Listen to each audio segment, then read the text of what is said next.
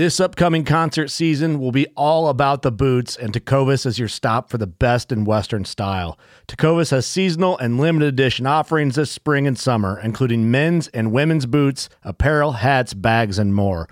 All Tecovas boots are made by hand in a time honored tradition with timeless styles that are always on trend. And Tecovas has first wear comfort with little to no break in period. It's hard to find this level of comfort paired with this level of style. Stop by your local Tecovas store, have a complimentary drink or two, that's WCB style, and shop new styles. The smell of fresh leather and friendly staff are at your service. Many stores even have leather custom branding to make your boots truly personalized. And with regular live music and events, there's no in store experience like it. If you can't make it into a store, just visit tecovas.com. That's T E C O V A S.com. They offer free shipping on all boots, as well as free returns and exchanges, and ship right to your door. Go to tecovas.com and find your new favorite pair of boots today. Fishing like a local isn't just about catching fish.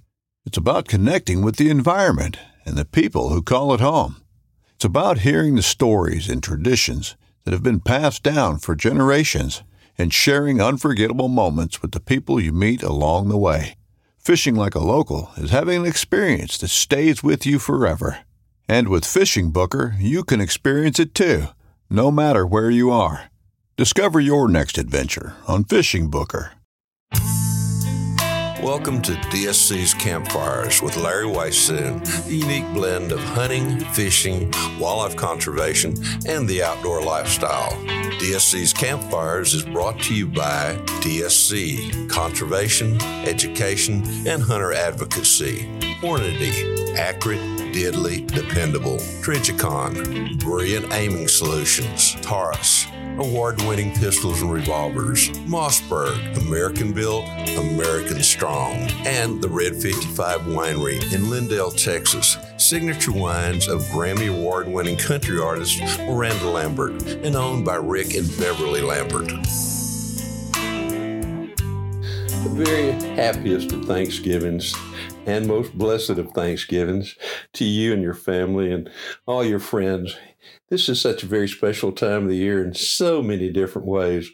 I love the fall. I love the autumn. Hunting seasons are going on. It's a time to spend a great amount of time out in the field to to learn, to uh, really get appreciation for what God has put here for us in terms of animals. And we live in a country, thankfully, where we can hunt and we can fish and we can utilize those animals to our welfare, if you will. I love venison, and the fall is a time when not only do I get to hunt and spend a lot of time outdoors, but I can also collect venison. So I'm truly thankful of so many different things, and it is such a great, happy Thanksgiving this year had the opportunity to hunt a lot of different places up until this point. Still got a lot more places I'm getting ready to go to and really excited about those. We'll get into those here in just a little bit, but Thinking back in the past, I had the opportunity during Thanksgiving holidays. We didn't have school. When I was a kid growing up, we would go to a little camp house, a little camp right back behind our home there in Colorado County, Texas, and just above the, just above the uh, Gulf Coast Prairie area of, of Texas, and kind of into the gravel hills and what gravel remained. And I say that because that area of, of our county and our state really supplied a tremendous amount of gravel for the concrete jungles that were built in in uh, in and around the, the Houston area. But uh, that area was very special at the time of growing up. begin with, we really didn't have a whole lot of deer, and if if you even saw a whitetail deer during the hunting season, you know it was talked about. But if you were so fortunate to take a whitetail deer, and back then only bucks with uh, forked antlers or better were legal. If you took a buck with a three pointer, oh my gosh, you were a hero. But if you were so fortunate to take a buck that had six, seven, eight, or maybe even that holy grail of nine or 10 points, oh my goodness, you were all but carried around on the shoulders of everybody for that, that entire coming year. So I'm very thankful in the fact that through deer management and good wildlife conservation practices, that were set up through the Texas Parks and Wildlife Department that I was able to be a part of for a long time, many years ago, and through the landowners who controlled the habitat and controlled access to hunting, and then the hunters uh, who provided that incentive, if you will, to produce wildlife of all different sorts.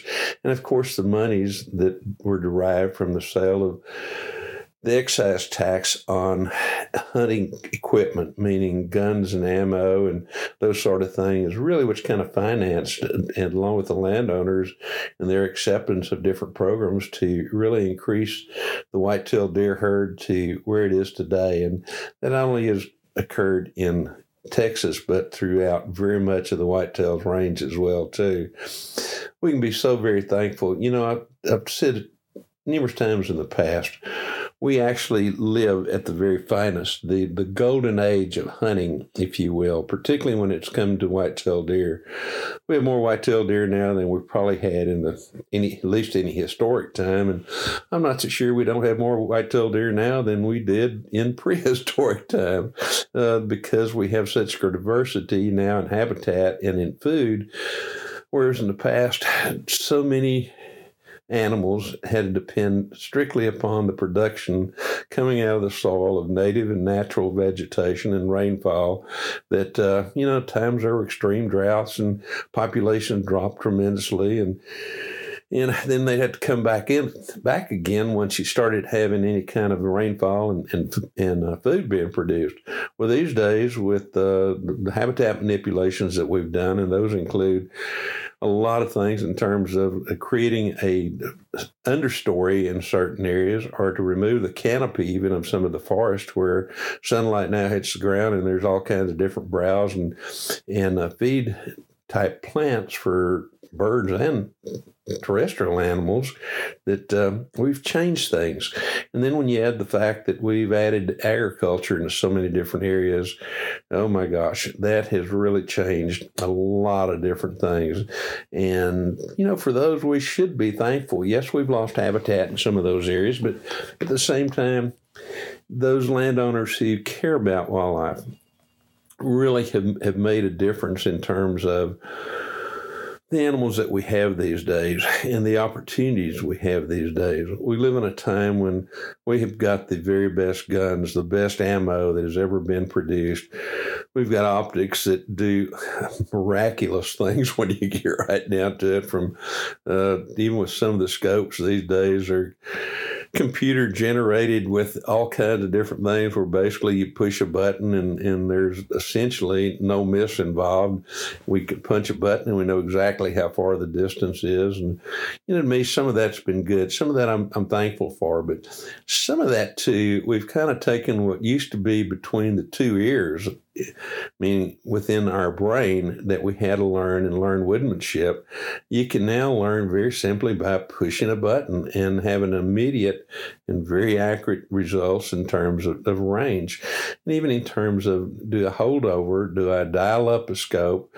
We've come such a long way from, from a few years ago when I first started hunting, and particularly coming back to the Thanksgiving thing, because our deer season years ago used to open on November the 16th. And so, really, the first real opportunity that we had was generally Thanksgiving weekend when uh, we were away from school. But uh, we got the opportunity to hunt, and we hunted with open sighted iron sights, if you will, in a lot of instances. My first deer was taken with a single shot shotgun that you heard me tell the story about so many different times that just didn't even really have any sights on it other than a little bead on the front of the it, uh, the front of the muzzle or the barrel, and then a little notch, and you just kind of line those up and pointed in the direction of where that animal was after a while, people started using scopes, and I can remember when the first scopes kind of hit the market and kind of were being used. My my dad and, and my uncle, unfortunately, both have since passed away, but both of them shot Model 94 Winchester and 3030s. They had side mounts put on them. Bought a Weaver K4 scope, and at the time, nobody really knew a whole lot about them, you know, as far as sighting them in or anything like that. And I can remember uh, them trying, knowing that you had a sat in and, and sitting down uh, on the ground and propping their elbows against their knees and setting up a cardboard box about 50 yards away and and um, started shooting at the cardboard box with a with a target on it. And you know it would maybe hit the target at the very top of the target. So it'd be about 10 inches, 12, 14 inches high at, at 50 yards. And rather than take the uh, caps off of the adjustment, they simply moved the caps that uh, hid the or protected the uh, adjustments underneath. And they go, well, then shoot. And they go, well, that was a little bit better.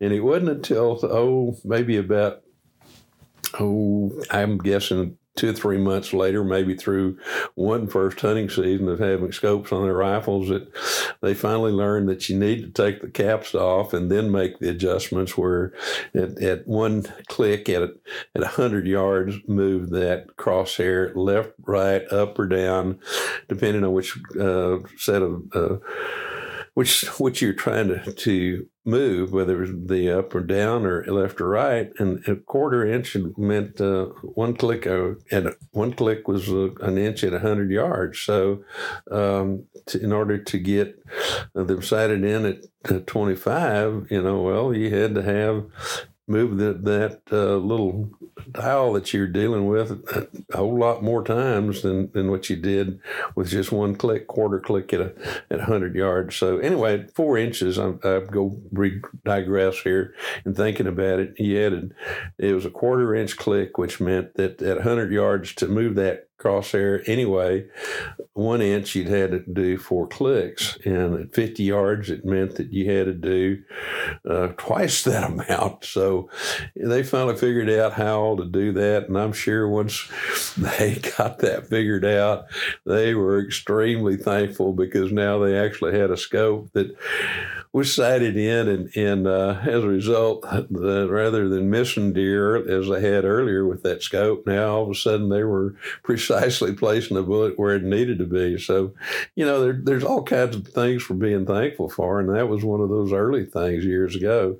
I was thankful when whenever my dad wasn't hunting that I could use his rifle, and to me at the time, well, let's put it this way the Model 94 was by far the most popular of any of the guns in that part of the country. If you were a deer hunter, you shot a lever action rifle. A little bit later, um, you know, a few bolt action started showing up. And of course, back then, too, you had the Remington semi automatics and pumps, in, uh, which were chambered for like 270, 30 6, a little bit later, 280, and uh, or 7 millimeter Remington Express, as it was known at the time when it was kind of more or less introduced, and 243, and some of these other different types of rounds that were pretty popular back in the middle 1950s and the middle part of our last century.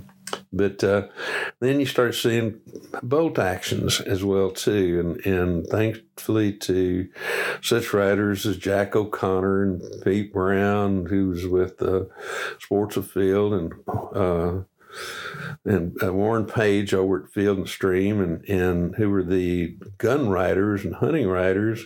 We learned a lot in a relatively short period of time. And um, again, those things that I'm really thankful for. I'm also thankful for the fact that not too very long ago, I was down at our old camp, and guess what I found? I found a bunch of outdoor life and field and stream tucked in a corner underneath a bunch of old pillows that I've no, I hadn't looked there in years, but I found numerous copies going back to the very early 1960s.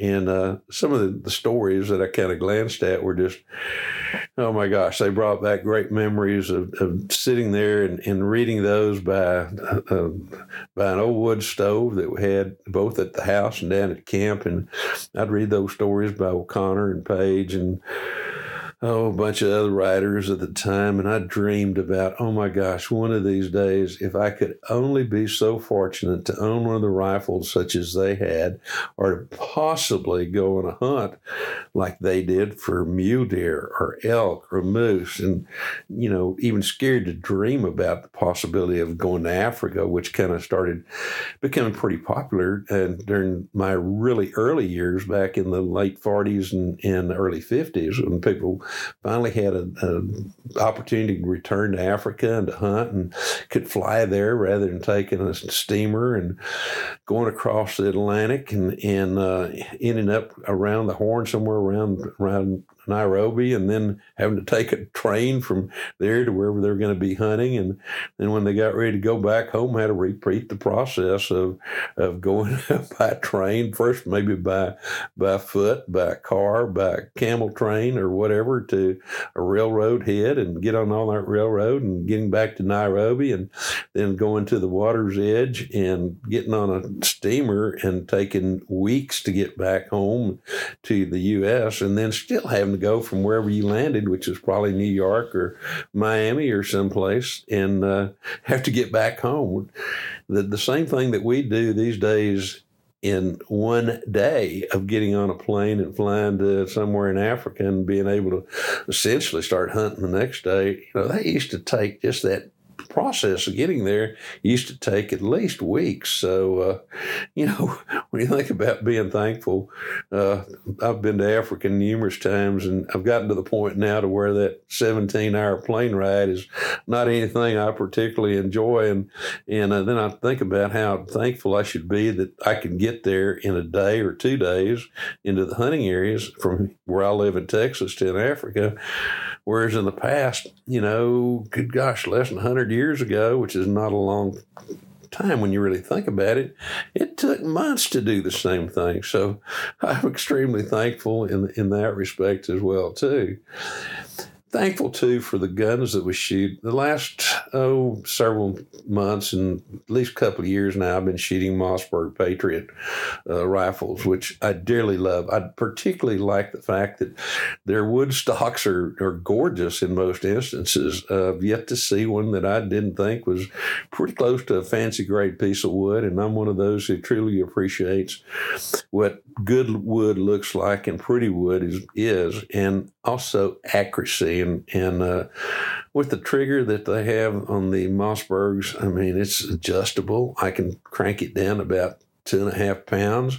Uh, they're extremely accurate. They're fun to shoot, and and uh, I look back at that and think about what it would have been like if I still had to be hunting with a flintlock, um, which was certainly an upgrade many years ago from some of the other guns that they had, but you know, the flintlock, you had to keep your powder dry, and that just didn't mean the powder in the in the uh, barrel that you know ignited the uh, round ball or maybe a conical that would come out of the end of either a smooth or a rifle barrel. And most instances, they were smooth, and accuracy on a smooth bore shooting a, a, single ball or a conical bullet just is not as good as if you have rifling.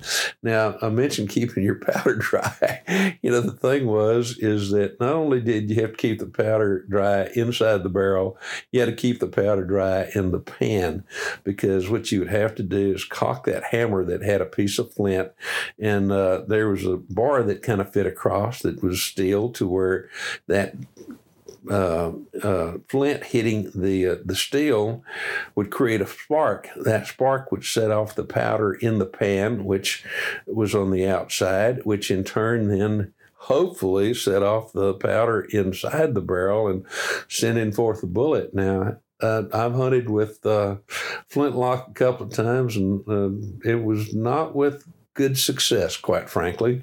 Uh, missed an opportunity at what to me was the biggest black bear that I've ever seen. And I was very fortunate years ago to, with a TC 209 by 50 be the first person to hunt with that thing, but also to shoot the first animal taken. And it happened to be a 563 pound black bear on the White Mountain Apache Reservation there in Arizona. And there it went off when I pulled the trigger, and uh, which I was thankful for. But the bear that I saw that was even bigger than that was up in Maine, and I was at the time doing PR and media work for Thompson Center, and, and we had just come out with a new flintlock, stainless steel flintlock. As I recall, even had a what I used to tease our guys about having a fancy plywood stock, meaning that it was a laminate stock. And uh, whenever I pulled the trigger on this absolutely huge bear, I heard the hammer hit the frizzen, and there was this sound, but unfortunately, it did not ignite the powder inside the uh, the barrel and send a bullet forth to that bear, which in my estimation had to have been 600 pounds or better. It was just absolutely uh, phenomenal bear. And I guess I should be thankful that when he of stared up at me and, and like, what are you doing? And what is this? And how dare you, you interrupt me? And at that point, charge, uh, I don't know what I'd have done. You know, I, I probably would have just gotten eaten by a black bear. You know, they'd have found this muzzleloader and a flintlock laying at my side and this bloody spot of where a human used to be and and noticed that I had pulled the trigger and the hammer had hit the frizzen, the powder in the pan had ignited, but the powder in the barrel hadn't. So I'm truly thankful that I have the have access to guns such as the uh, Mossberg Patriot, and particularly in some of the rounds. I love the 270, 30 6. And this fall, I've been hunting a fair amount with a, uh, 7 millimeter PRC from Hornady that uh, they put together in, in the PRC line. Of the PRC rounds that I've shot, and it's been the 6.5 and 300. Uh, this seven millimeter is is one I truly, truly like. To me, it is probably the, the, the best in my estimation, and I say that because of having used it on and the others as well too. But there's a little bit less recoil in the seven millimeter, and it just seems to be one of those really well balanced cartridges that is superbly accurate with the both Hornady ELDX loads and also the CX bullets. That just happened to use the CX bullet on some deer as well too, but. Uh, really like that year round. I'm thankful that we have those. I'm thankful for Hornady and all the great research that those guys put into it and to creating the finest lines of bullets that they have and also the finest of, of the ammo that's available as far as I'm concerned. As, as a writer and as a hunter, and even as a biologist, over the years, I had the opportunity and continue to have the opportunity to shoot just about any kind of ammo that's being produced for a hunting round. And of all the ones that I've shot, I keep coming back and say so with great sincerity and, and love and admiration for the, the Hornady family for what they do because their ammo is absolutely second to none. So, another thankful thing to be uh, say thank you for is to Hornady and do a lot with Trijicon as well too. I've, I've got numerous Trijicon scopes, either in the um, Huron or the AccuPoint, which has got the lit little tritium uh, reticle, which is ideal for hunting most situations. There you can come up with whether it's dangerous game or hunting in thick cover in bright sunlight, hunting near, hunting far, and then of course also shoot a lot of Taurus Raging Hunter handguns in a 44 mag, 454 Casull, and and uh, a 460 S and W, two different models of that, the 460 S and W, and all those I've got uh, set up with sights, the red dot sight known as SRO from um, Trijicon. It, it, just continually amazes me using the 454 Casull with a 2.5 MOA uh, red dot sight, which means that at 100 yards, that 2.5 MOA dot covers two and a half inches. Using either 240 grain XTP Hornady Custom or a 300 grain XTP Hornady Custom.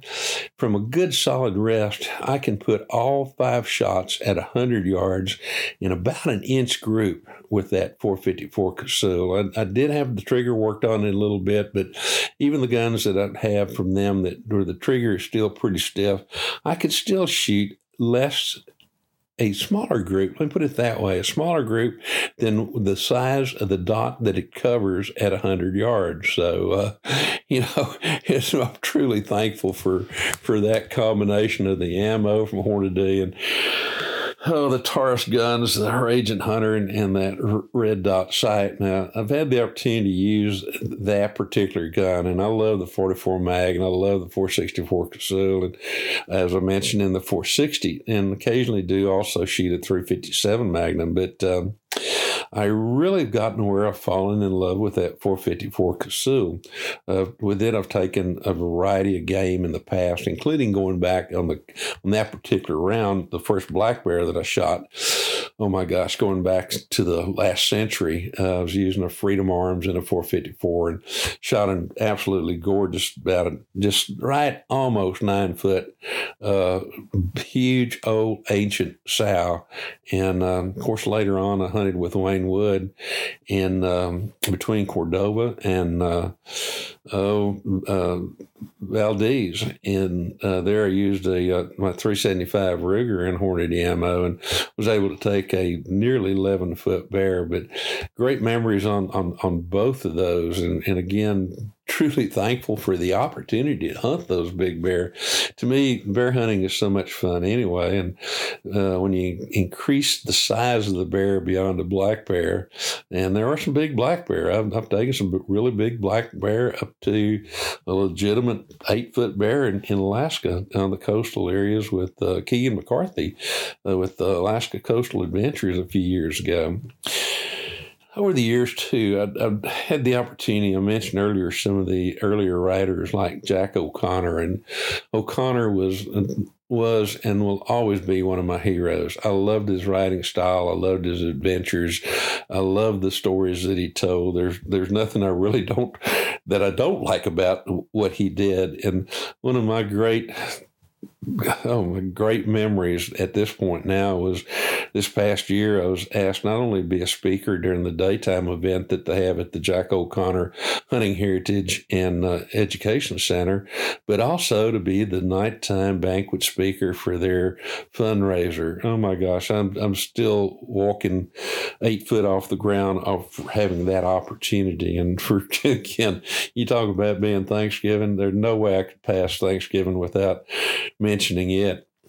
And it was O'Connor who instilled in me the interest in, of course, the 270, although he did shoot a lot of other guns. He loved the 280, which I do as well. And, and of course, he hunted all over the world as well, too, and used some of the big bores to a, a lesser extent than he did the 270.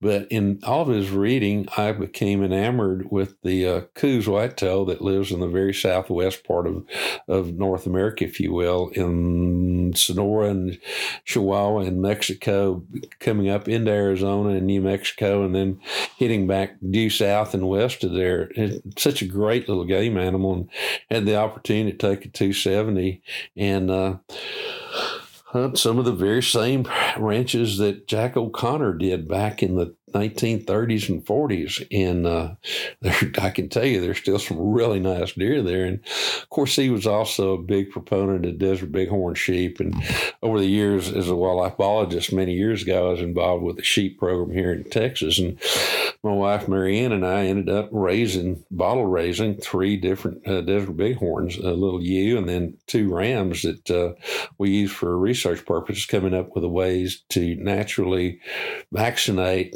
uh, desert bighorns against blue tongue, which uh, which was the disease that just nearly wiped it out. Blue tongue was brought over in the oh, middle 1800s from South Africa with domestic sheep and just devastated the, uh, uh, particularly the, the, the desert bighorn sheep populations in Texas once they started moving domestic sheep out in that area. And, and today we kind of know it by uh, EHD or epizootic hemorrhagic disease.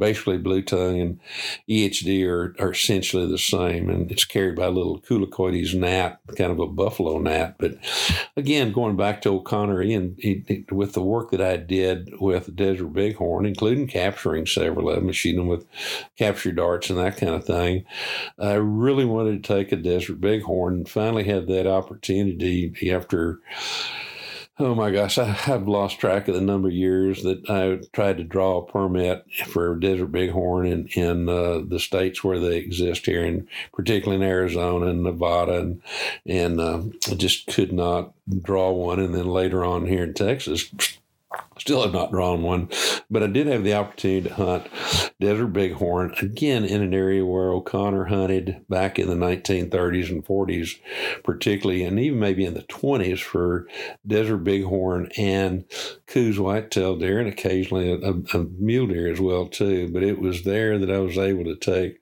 my desert bighorn now by Boone Crockett or a record book, you know measurements. My ram is not that big, uh, but he is he is a desert bighorn ram, and he was like almost 10 years old and, and he, he's one of those rams that unfortunately never really grew horns like maybe his brothers and and cousins did or his dad even his dad or his you know or, or his offsprings did. But he's an absolutely beautiful ram and these days the full body mount is at the shield store there in um, the colony just north of of Dallas uh, I'd love to have him here at the house but I have limited space. And so to me, there's an opportunity there for people to see it and that particular mount, that particular sheep. And also will tell you that I'm thankful to Shields for allowing me to put those animals there. They've got a, that desert bighorn, a, my nearly 11 foot brown bear, an African lion, and a black bear,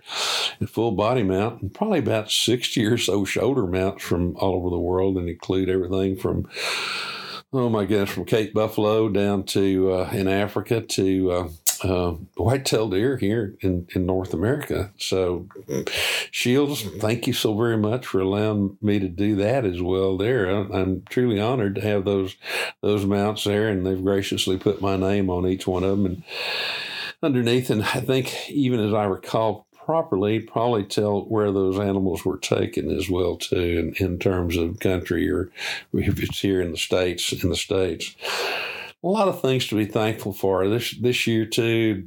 Uh, last year, we a couple of years ago, we had our first little great grandson, and um, Graham Gonzalez, and and this year we had our first little great granddaughter, Ellie Gonzalez, of the same parents with Josh, um, with uh, Justin and and Andrea uh, Gonzalez, one of my twin grandsons.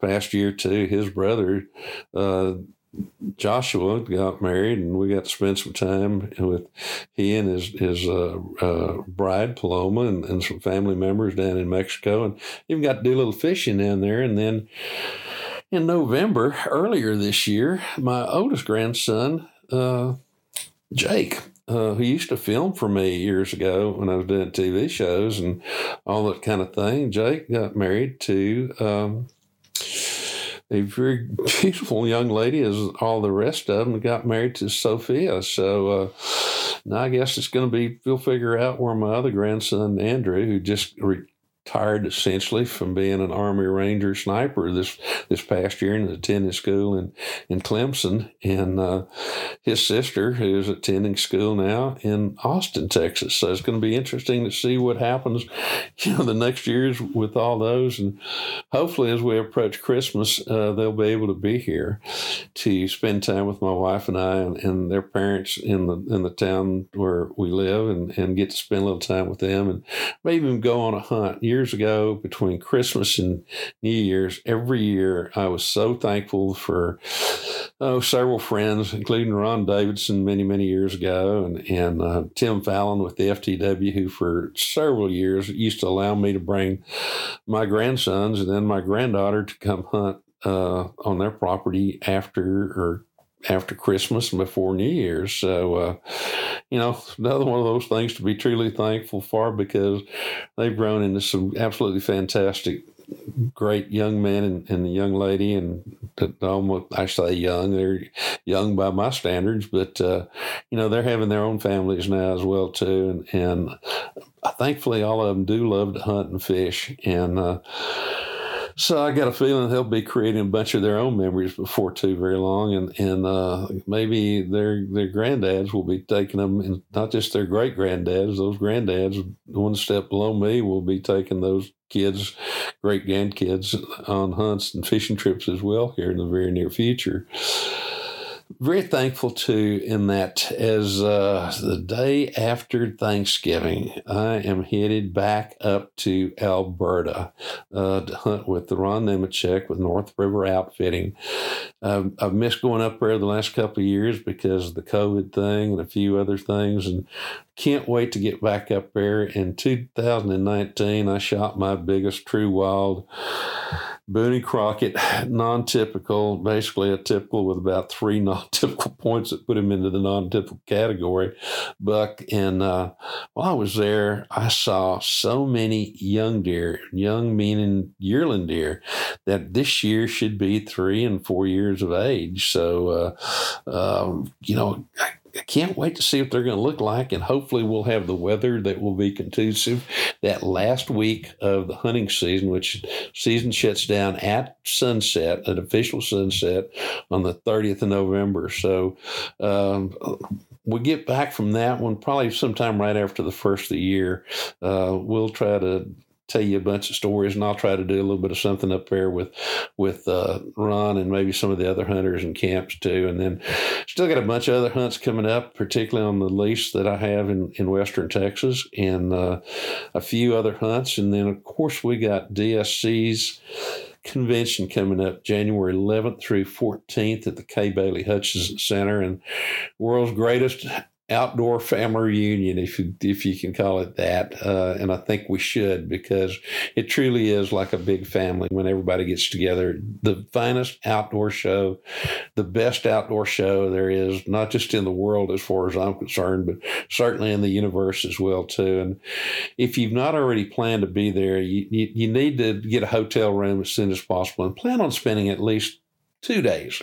If you can, please spend all four days because uh, you will be really glad that you did and not just try to do it in a day or two because I think there's something like 20 miles of aisles of different booths that are there. And of course, in the process of that, you're going to walk by so many different places you want to stop and visit, and you'll continually run into friends and acquaintances, and they want to tell you about their hunting trip, and you'll want to tell them about your hunting and fishing trip. And next thing you know, you're exchanging photographs, and you know, you spent an hour visiting with somebody, and, and you didn't get very far down the aisle when you started just a few just started earlier in the morning. So, uh, you know, plan on spending as much time there as you possibly can. Of course, the nighttime the nighttime activities are, we've got some of the finest hunts and fishing trips, but particularly hunts and things that going up for auction. And all those, of course, support DSC in terms of uh, conservation, education, and hunter advocacy. And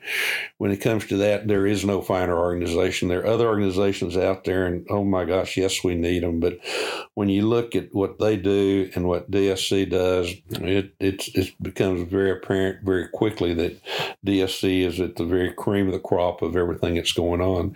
Now, this year too, you you've heard me talk a little bit about some of the books, and particularly a book that Luke Clayton and I did uh, earlier this year called uh, Campfire Talk, based upon the campfire talk radio segment I've been doing with Luke for the last 15 or so years and the uh, the the Sporting Classics Daily for Sporting Classics we do a uh, campfire talk weekly podcast with it's called Campfire Talk with Luke and Larry and we thought that Campfire Talk was an appropriate title and basically we've taken some of our more in well, at least let's put it this way: we've we've selected some of the uh, articles and turned them into chapters. Those that Luke and I both really like. Now, some of them are about hunting. There's a little bit about fishing. Of course, there's always going to be something about eating as well too, or should I say maybe cooking and then eating kind of thing.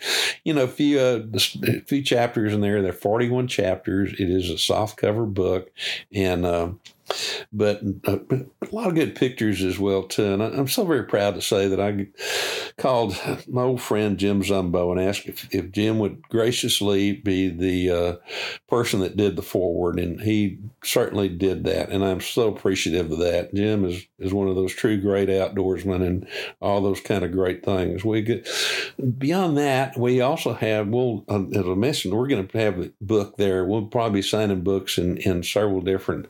Uh, uh, booths are in the process of it, and I'm going to try to see if I can't get the uh, DSC store right when you come into the uh, convention center hall there at Kay Bailey Hutchison to see if they may uh, sell those as well too for us. But I've also got another book that I just completed, and it is now available as well too, and it's called. Um, Deer Addictions. And basically, what that is is 30 some chapters uh, based on articles I've written in the past about hunting the deer in North America, with emphasis, of course, on whitetail deer because I've done more of it. Then, secondly, on mule deer. And then, of course, we also have chapters there on the Sitka blacktail deer found up, you know, off the coast of um, and along the coast of Alaska, and the Columbian blacktail, which is starts, you can kind of start finding those in southern southern coastal areas of British Columbia all the way down into about central California, and uh, there's there's a long chapter about those as well too. And then Coues whitetail, as I mentioned earlier, have always fascinated me. So of course there's a chapter or two there about hunting Coues whitetail deer as well. So uh, those books are available a lot of different places. They're available through Amazon. You can simply go to Amazon and type in Larry Weishuhn books, or uh, or also Luke Clayton and Larry Weishuhn book, and it'll pop up, and you can order them there. But if you'd like a, a, a autographed copy and you happen to miss us at DSC or or maybe elsewhere, uh, you can also go to catfishradio.org, and that's C A T F I S H R A D I O dot O R G. And there's a place there where you can order those, either one of those books, either the one that Luke and I did, and also the one that I just did on North American deer. And I will tell you that in the future, Luke and I are both looking at having more books at that particular site as well, too. We've got two or three more books planned in the not too very distant future. So be on the lookout for those. And with that said, you know, those Christmases are just around the corner and, and, uh, they would make absolutely fantastic Christmas gifts. And if you get them, get, get to us, you know, in the next few days, uh, we will make every effort possible to get the get those books out to you before Christmas so that can be a, a, an ideal Christmas present for somebody who likes the outdoors or, you know, somebody just likes to read a good story at time or occasionally as well too. So really thankful for Luke Clayton, thankful for being able to, to, to write and get these stories out and, it's time, I think, now to just kind of adjourn. And, uh, you know, got family coming in for Thanksgiving. We're going to enjoy Thanksgiving Day together. And in the afternoon, probably do a little hunting out at my place. And then I've also got to finish packing because I'll leave very, very early on Friday after Thanksgiving to head to Alberta. And, and uh, I hope when I start talking about that hunt in the future, I'll be able to say thank you, thank you, thank you, because I was able to find another outstanding whitetail deer. Uh, I love being hunting up there. I love hunting up there because those last days of the season, we're hunting close to the Athabasca River, and you never know what's going to step out. It could truly be a new world record or, or just a really nice big mature deer. And, and there's a few wolves there as well too. So come after the first of the year, sometime after Christmas, we'll have an episode or two about hunting there. And that's about the time when I'm going to start really trying to uh, tell you some of the stories and, and tell you some of the things that happened, along with a great variety of guests during the, uh, the fall hunting seasons as well that we're already into and that we're still going to have. So don't forget about DSC coming up January 11th through the 14th. Don't forget about uh, our books, Campfire Talk, and also Deer Addictions that are available now as Christmas gifts or just a gift to yourself if you like. And with all that said, I look forward to seeing everybody right back here around our campfire next week. Thank you so very much for joining us this week. And if you're out there hunting, be safe, which I know you will, but may you, all your hunting dreams come true. And, and don't forget to be thanking the good Lord for the opportunities that we have and I'm thankful for the country that we live in and all those folks who have gotten us to this point to be a free country. God bless every one of them and God bless you. We'll see you next week. DSC's Campfires has also been brought to you by the Crown Bar in LaGrange, Texas. Habit, our gear, your adventure. The Texas Wildlife Association, Double Nickel Taxidermy, Burnham Brothers Game Calls, and H3 Whitetail Solutions.